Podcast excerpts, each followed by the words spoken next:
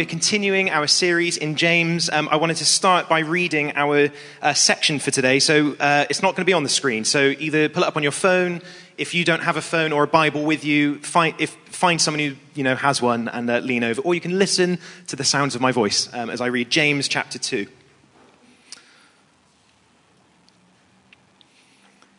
Here we go. My brothers and sisters, believers in our glorious Lord Jesus Christ, must not show favoritism.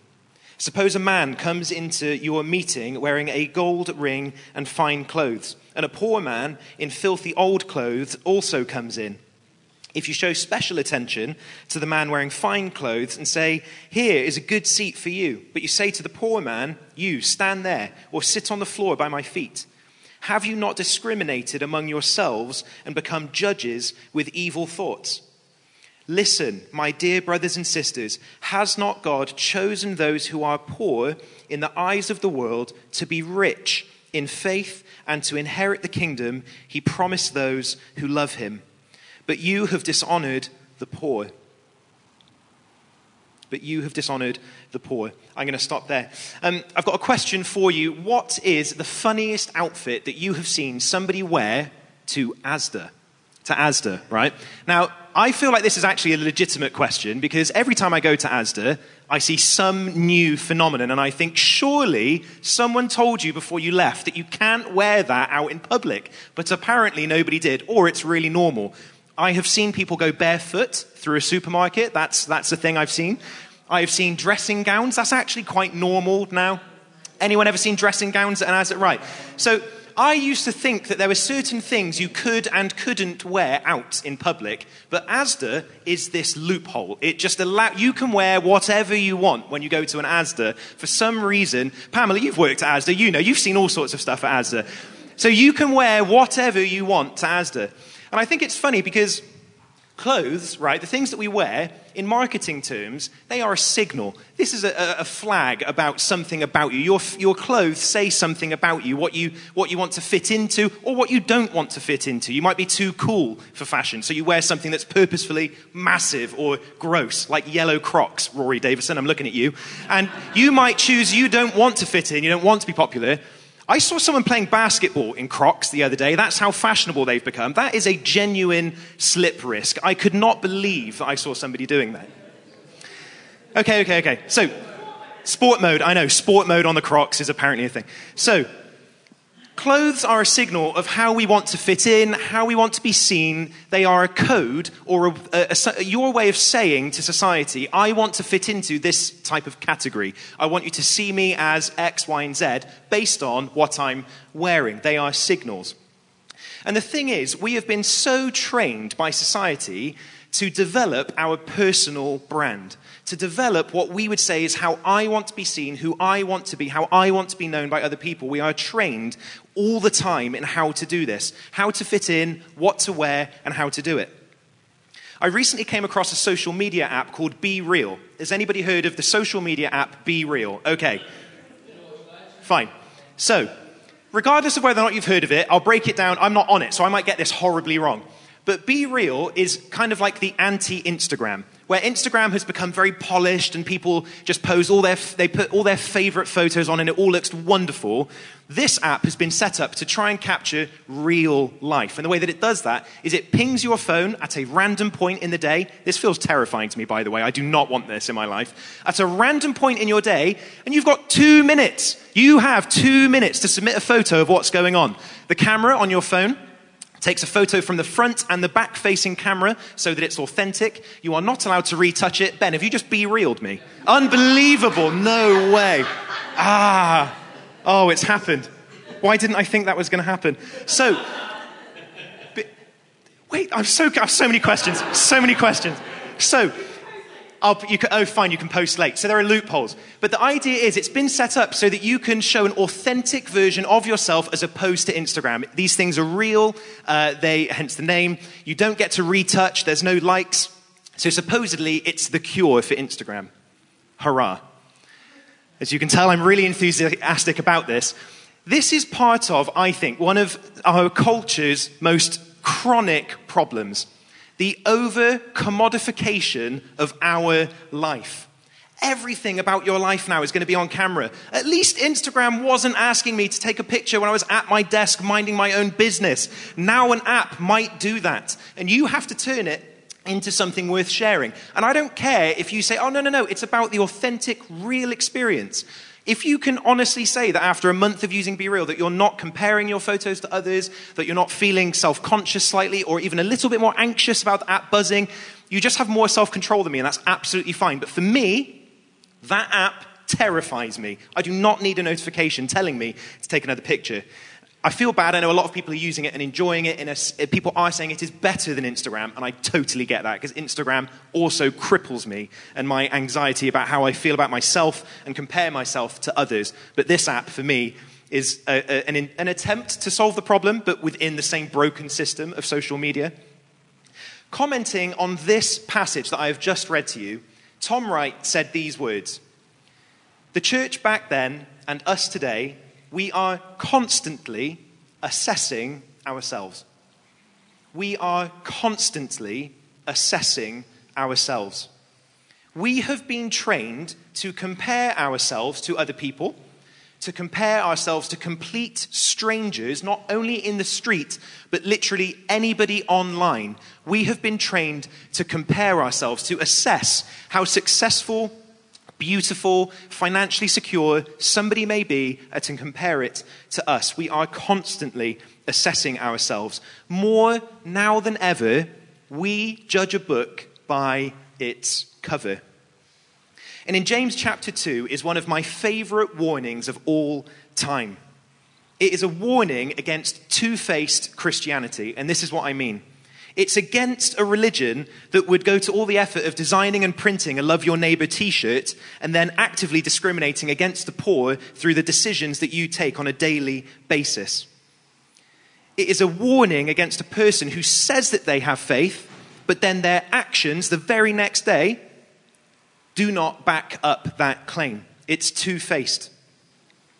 Now, our faith should include three things, and these are three things listed here. Verse 1 Our faith should be built on the glory of Jesus, making much of him. And actually, if anything, I shouldn't be preaching and we should just continue singing. Because if anything's going to change our hearts, it's worship and it's spending time being in the glory of Jesus' presence. That's one thing that our faith should be built around. The second thing it should be built around is God's love of the poor. Look at this in verse 5. It says it right there that God has chosen those who are poor. That's the second thing. And the third thing is the command to prefer others over ourselves. There's a reference there in verse 8. I didn't get to read it, but it says, If you really keep the royal law found in Scripture to love your neighbor as yourself, you are doing right. And so, a faith that we should all be aiming for is one that makes much of who Jesus is. It's one that is focused on God's love of the poor. And finally, it's one that actively prefers other people to ourselves instead of constantly critiquing them and trying to be real and comparing ourselves to people online. Our actions frequently contradict this faith that I've just talked about. We contradict it when we judge someone based on their appearance or maybe their wealth. And in that moment, in the moment that you see someone and you make a judgment about what kind of person they are, how much money they make, whether you might like them or not, the moment you make that judgment, this piece of scripture is really clear. You have broken the entire law, the whole thing.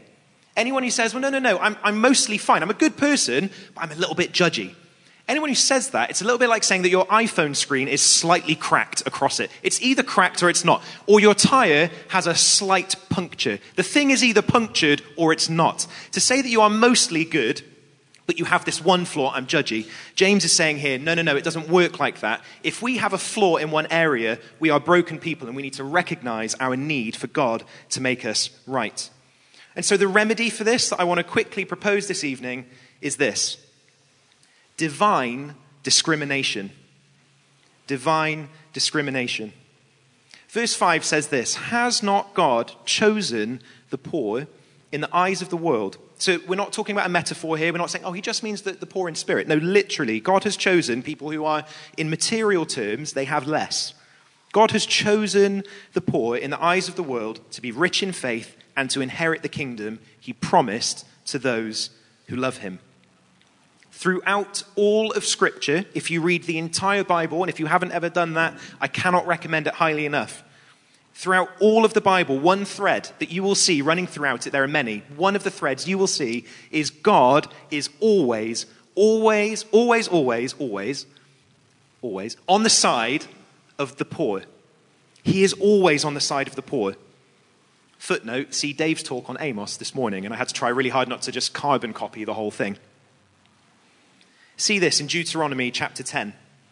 For the Lord your God is a God of gods and Lord of lords, the great, uh, the great God, mighty and awesome, who shows no partiality and he accepts no bribes. He defends the cause of the fatherless and the widow, and he loves the foreigner residing among you. Has a lot to say to British people. We're so racist sometimes. Giving them food and clothing.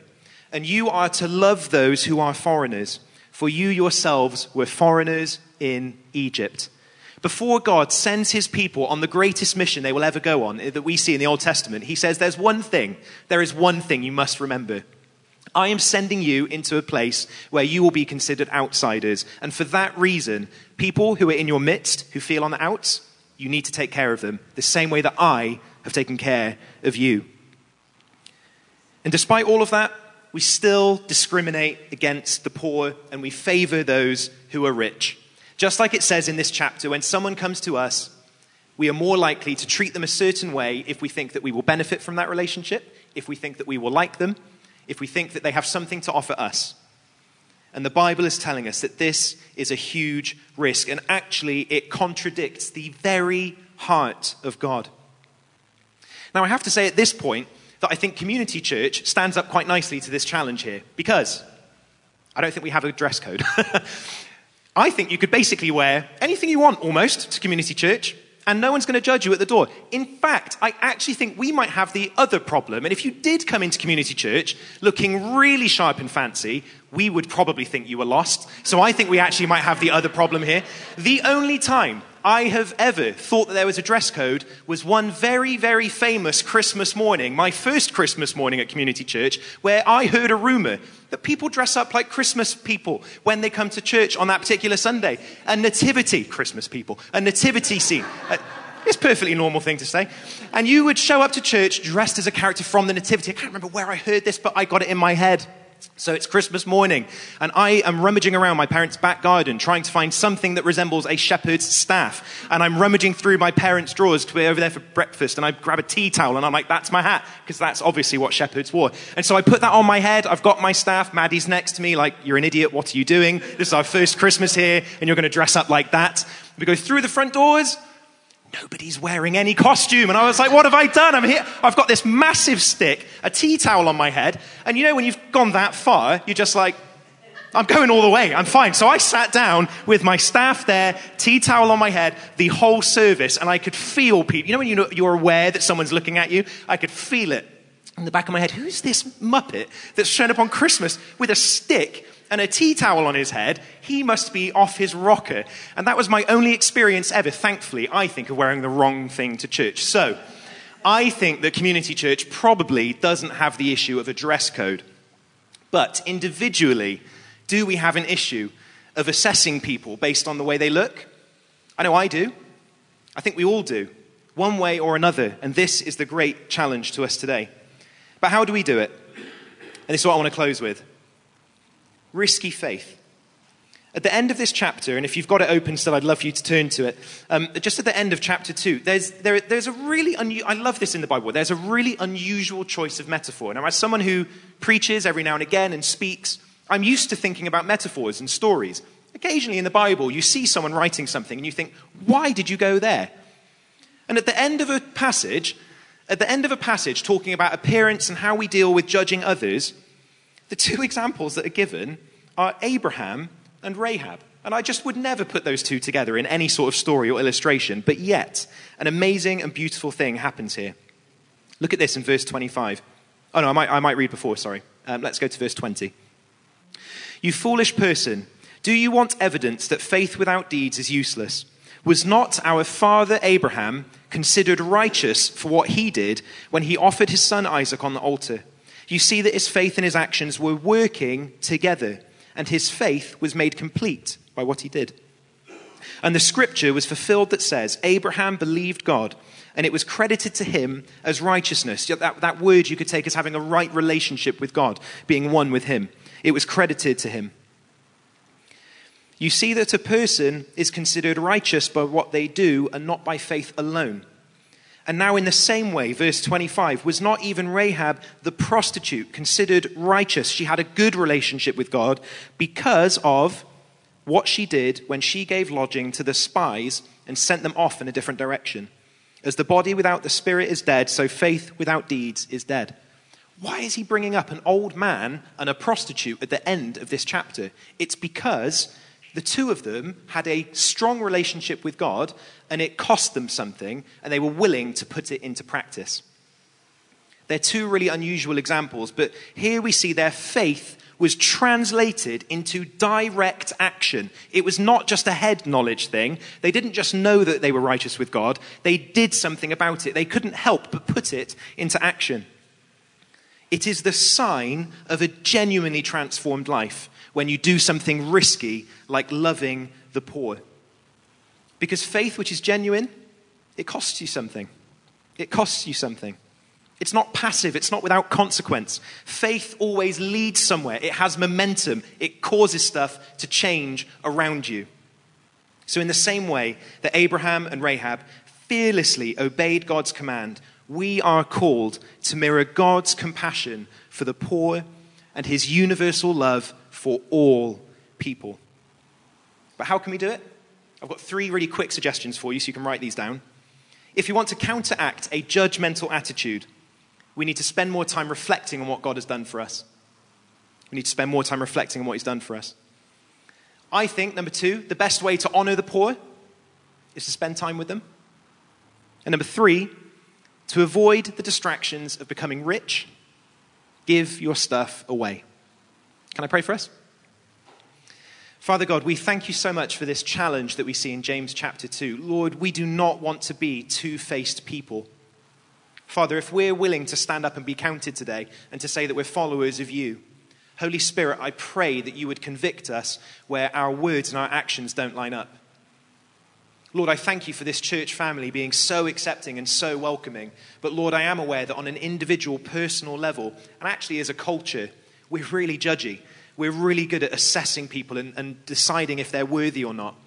And Lord, you are on the side of the poor. So I pray, Father, that by your Spirit, you would help all of us to be on the side of the poor.